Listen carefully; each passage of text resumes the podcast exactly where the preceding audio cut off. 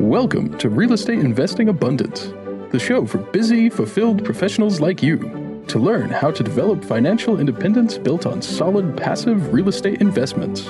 Now, here is your host, Dr. Alan Lomax.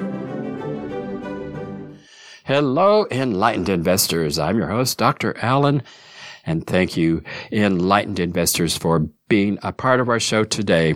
And I am super excited to engage in a discussion about marketing, a topic critical to the development of any entrepreneurial endeavor.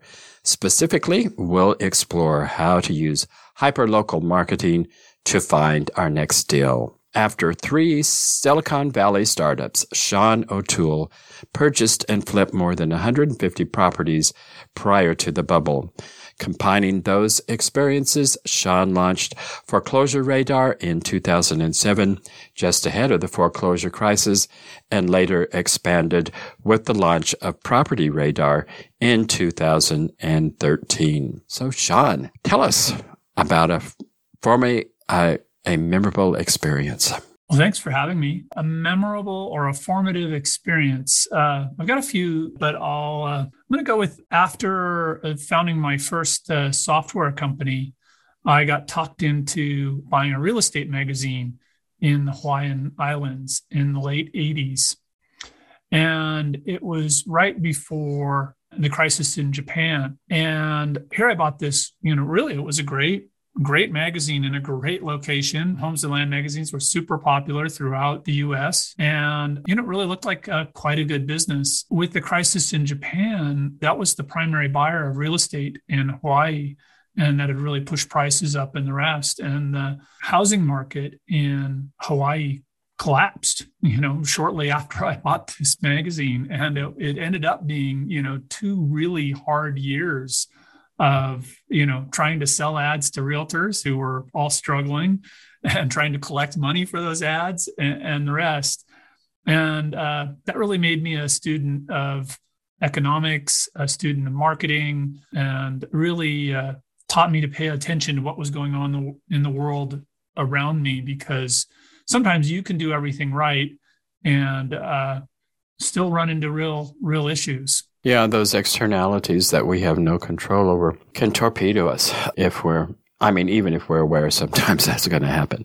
Um, right. But, uh, because we just can't control those things. Well, let's talk about marketing here. And uh, particularly tell us what you're talking about when you're talking about hyper local marketing. Yeah. So when I left tech and started flipping properties, I discovered public records. I didn't really know much about them before that and really dove into them to look for opportunities originally around distress and foreclosures, right? So people that had some sort of issue going on seem like they'd be more likely to sell and need help in selling and not be able to sell through a realtor or normal channels. And so it was, you know, foreclosures or other forms of, you know, liens, judgments, other forms of uh, distress. I found public records to be this amazing resource. And uh, that worked quite well for me. And then as I dove into that more, I realized, wow, there's just a treasure trove of, of information here. You can know a lot about every property owner in the United States, you know, how much equity they have, uh, how often they refinance, how you know the characteristics of the home they live in. And then public records also include things like you know marriage and divorce and lots of other information. That all together just led me to this idea of of hyperlocal marketing using data right to find your best potential audience and then reach out to them directly. And that's really how i define hyperlocal marketing. It's it's targeted and it's direct now, I hope that it's also friendly and neighborly, right? Mm-hmm. Like right. nobody yeah. wants to feel targeted. So there, there's a there's some things you have to be a little careful with with hyperlocal marketing. Well, I would suppose that would be the case with uh, just about anything. Well, talk to us a little bit about how you do that uh, hyperlocal marketing without making your potential sellers, buyers feel targeted. Yeah. So, you know, what you want to do as a business, right, is you want to spend your ad dollars you know, as productively as possible, right? And So, the degree you can have conversations with the right people, that's very beneficial to your business. So, I'll just give you an example. I'll use foreclosures because that's a, an obvious distressed use case most, most people uh, know. If I knock on your door, you're in foreclosure. I know you're in foreclosure, right? If I knock on your door and I say, You're in foreclosure, right? You've got a problem. You need to sell your house to me. That doesn't feel very good to you, mm-hmm. right? Like right. you feel targeted, you feel you know, called out, you feel exposed, you know, it doesn't feel good at all. But I can use that same information to knock on your door. And if instead I say, Hi, I'm Joe Investor, whatever, and we've seen that foreclosures are increasing in your neighborhood, right? I haven't said anything about them. And I want you not to be worried. This isn't like 2008, right? I'm, I'm using today. And we don't expect there to be another crisis. We don't expect it to, you know, impact your house value. And I just, you know, I'm just out knocking on doors, spreading the word, calling, you know, whatever it is, spreading the word that, you know, this isn't something to worry about. But it's still very traumatic for the people. Now you're showing empathy, right? Still very traumatic for the people that find themselves in this situation. And there are definitely people in this situation, and they shouldn't feel alone. Again, showing empathy, showing understanding, right? And if you happen to know anybody in that situation, you know, I'm an expert in this this field, right? I can help people in this situation. Whatever your pitch is, then you can make your pitch. But you're not making your pitch to them. You're making their pitch. To, you are, but you didn't make them feel targeted in doing it, right? You're letting them know you're a resource available to the community and what you do and what you offer. So you're not going to get anybody mad at you you know mm-hmm. for doing that you may yeah. still pick them that way because you want to be efficient with your time but you showed empathy caring understanding another thing i like to say in marketing that a lot of people don't get especially small businesses right? Most small businesses do i marketing right? I do this i do mm-hmm. that i'm the best i'm good you know? I'm the only one who can solve your problem i'm the only one who can do it right? It's all i marketing. And I like to say that you've got to give to get, right? So if instead you're offering something, you're offering information about the market, about, you know, you're a roofer and you're offering information about the costs, the various costs uh, associated with replacing a roof. That's going to be interesting to that person, helpful to that person, because it may be a question they have, right? And in that, you demonstrate expertise. And by demonstrating expertise, right, you become a trusted source and then you're more likely actually to get that person's interest that makes sense it certainly isn't uh, is not the the basic trend certainly with uh, your typical telemarketer yeah they're not very good they're really not very good at this and what do we do to telemarketers because they're not good at it we hang up on them yeah exactly yes or or even in mass mailings i mean most of our most of it goes into the trash without ever a second glance there. So you know that's it. That's an interesting thing, though. There's actually uh, there was a recent study. Uh, shoot, I, I, don't have I don't have it in my in the tip of my head. You just triggered in my in my mind about response rates on various things, and direct mail is actually very high. And, and here's the way I like to have people rethink about direct mail. And, and I think multi-channel marketing and online ads and doing it all is is your best bet. But on direct mail, I think a lot of people misunderstand that, oh, it just gets thrown in the trash can. Let's just dissect that for a second, right? I got to go to the mailbox. I've got to get that piece of mail out. I've got to sort through that mail and decide what's going into the trash can versus what's not. Then I have to take it and carry it to the trash can. Think about the response, especially on a postcard, that you've, the impression, I mean, that you've made on that person in just that on the way to the trash can versus the impression of a typical online ad that scrolls by and you barely see. It's a much, much better impression, even if they throw it away. Yeah, I mean, definitely, you're going to be in contact with it much more so than than an email marketing campaign. It just goes to a spam folder or whatever. It, yeah, yeah, uh, yeah. Oftentimes, it just goes to spam, and they never even see it. But even if it gets to their mailbox, it's uh, you know it's a click away from the trash. So yeah, that makes a lot of sense. What is the? Uh, you said that it's one of the best rates of returns on that. Do you know what that typically is? Yeah, so, well, you know, so response rates are an interesting thing. And I don't know that there's really great data on that, but just kind of in order, let me see if I can find this really quickly. So it was the uh, Association of National Advertisers did a, a breakdown, and direct mail to a targeted list was number one, followed by SMS, followed by email, paid search, then social media, then digital display ads in that order mm-hmm. uh, of effectiveness. Yeah. So direct mail still works. Yeah. Well, that makes sense there. So I can see where you're going to have a much better response rate by focusing this on providing information and providing empathy for them in some way, shape, or form. Why is this important to investors? Oftentimes, investors are going to go be going through brokers. Why do they need a marketing campaign? So I think you know there's there's kind of two ways to be an investor, right? You can buy retail and, you know, look for properties through a broker on the MLS, LoopNet on the commercial side, et cetera. I wanted to buy, um, I wanted to add multifamily to my mix uh, a while back. And I started out, I would go all over the place looking for stuff. Now I want stuff close, right? Like I want to be able to go visit my, my, my investments. I want to be able to drive by and see that they're doing okay. Just my personal preference. Different people have different preferences. So there was not a single multifamily property on the market in my general area. So I used public records. I identified every multifamily uh, property in the target market that I that I had in mind, and contacted every single owner, and ended up buying one of the properties. You know, didn't the the seller didn't have to pay commissions. The seller didn't have to do you know as much stuff on that end, and I I'm quite certain I got a much better price than had they had had listed it.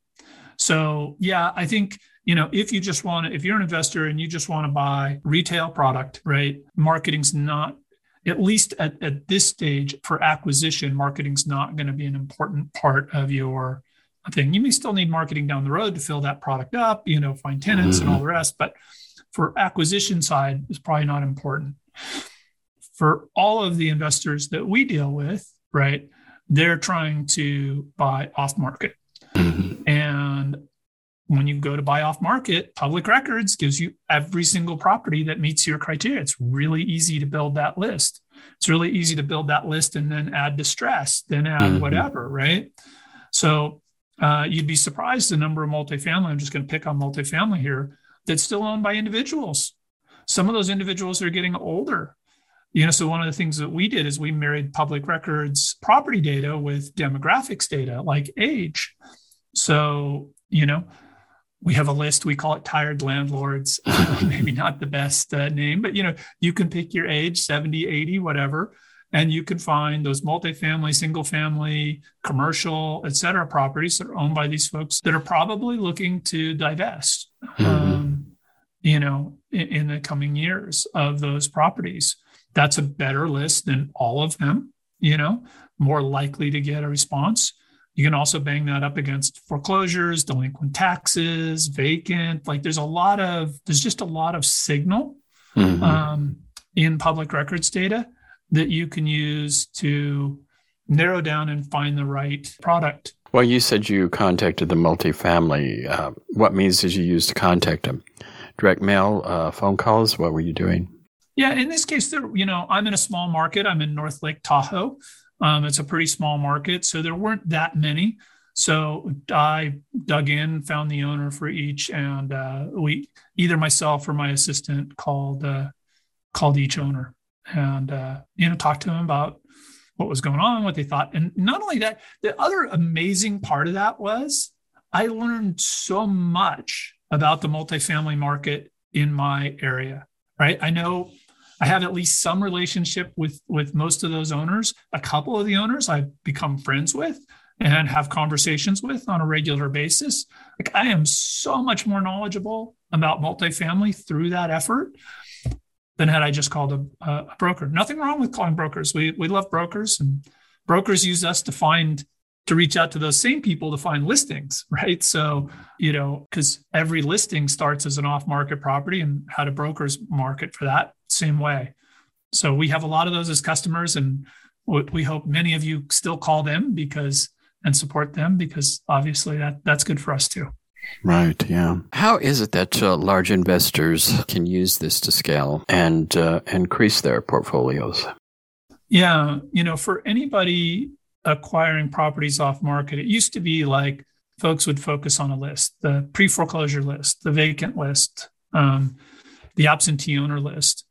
And I think we're seeing, you know, kind of two things happen with larger players entering the market, you know, in, in the single family home world, that might be a, you know, an Amherst, an Invitation Homes, or a Sundae who's even out there, you know, talking to these folks and then reselling them. So there's a lot of players out there. And the big trends we see more individualized or more highly targeted. So rather than absentee owners, break absentee owners up by age, by equity, um, by other forms of distress, and have specific messaging to those groups, right? The uh, BRRRR bros, as we call it, the guys that are in the buy, rent, rehab, refi- whatever, rehab, buy, rehab, rent, refinance, repeat um, business, right, are very different than that 80 year old that's had his rental for 20 years. So having different messaging to those folks, I think, is really important. The other big shift that we're seeing is when I had that magazine in Hawaii, I read the direct mail handbook and it talked about you needed at least three impressions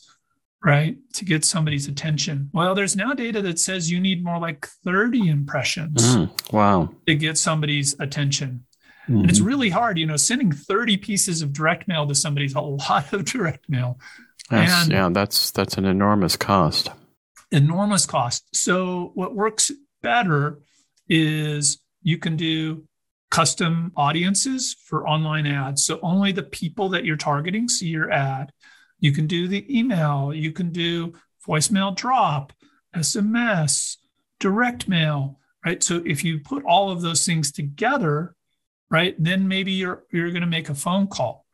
But maybe you drop you have some online ads going right just to start getting your brand impressions. And then you follow that up with a, a, piece of direct mail and then you follow that up maybe with a phone call and then later on maybe some ongoing text messages right? You can build those impressions much more cost effectively. So the competition for off-market properties is definitely you know heating up especially with the lack of inventory. So those are the two trends we see for the folks who want to scale right? They need more highly targeted lists and they need to automate those multiple channels so that they can you know better execute on that without you know overwhelming themselves right? Like, and that's where you need tools. So what kind of tools do you recommend? So obviously for building the audience. Uh, that's what the business we're in. There's others that do that as well. But you know a public records tool ideally one that has a lot of these different uh, lists one that can append phone numbers and email addresses so you can do the multi-channel marketing. One that can not where you just have to purchase the list one time but that keeps that list up to date so you can continually market to it. Those are some of the criteria i'd look for when looking at a vendor for building that audience. And then on, on the the marketing tools right you can kind of pick your your direct mail house. Um, there's dialer tools like uh, mojo. Um, there's uh, uh, voicemail drop tools like uh, Slybroadcast. You know, obviously, Facebook and Google are going to be the big ones on online advertising. So, and then on email, I actually like a little tool called Gmass, which uses your Gmail account to send. Um, because if you're going to do cold email, you can't really use a tool like MailChimp that requires people to opt in and here you're buying emails and sending out cold emails. And you need to do that carefully, very slowly Otherwise, you'll get go to the spam box, which is no good. Well, um, very good there. Lots of good information, Sean. I'm sure you could uh, share a lot more with us, but time is a factor. So, how do we get in touch with you and what is it you have to offer? Yeah, so our company is Property Radar propertyradar.com. Um, we still have foreclosure radar for folks who are only interested in foreclosures. It's a subset of our, our larger service, Property Radar, also at foreclosureradar.com. And we're on, and I'm on, you know, LinkedIn, Twitter, Facebook, all the normal places. So happy to connect with anybody there. And I can be reached by email at Sean at propertyradar.com com personally. So, as property radar, uh, does that include multifamily, uh, self storage, mobile home parks? Yeah, um, we have every property in the U.S. So oh, the whole U.S. Okay. Yeah, so you could kind of think of it for the folks on the commercial side. I'd say to think of it as like a, a poor man's CoStar or Reonomy. In some ways, we have a lot more data and some more interesting data that those services don't have. Mm-hmm. Um, the two big pieces for the commercial folks that will be uh, that we don't have, but we're a lot less expensive, is um, we don't try to tell you who the owner of the LLC is. Um, we have a great article on how you can do that yourself, and you can save hundreds of dollars a month if you're willing to do it yourself, and you'll actually get better results than you will with those other services. Mm-hmm. Um, but we don't do that, and we don't have tenant uh, data um, like a CoStar would. So those are the two big differences, but we're at least a third the cost on the commercial side. Well, very good. Well, thank you so much, Sean, for being with us today. I appreciate the information you have shared with us. Very valuable information. And viewers and listeners, thanks for being with us today. We look forward to seeing you next time. Thank you for tuning in to Real Estate Investing Abundance, brought to you by Steve Talker Capital a company working for passionate professionals like you to develop financial independence built on solid passive real estate investments. As part of our efforts to make the world a better place, Steve Talker Capital contributes to activities and organizations committed to better understand the equine. These endeavors attempt to enhance the human treatment of horses worldwide. Steve Talker Capital, working for a world where all creatures, great and small, flourish abundantly. For resources to develop your financial independence, connect with us at stevetalker.com.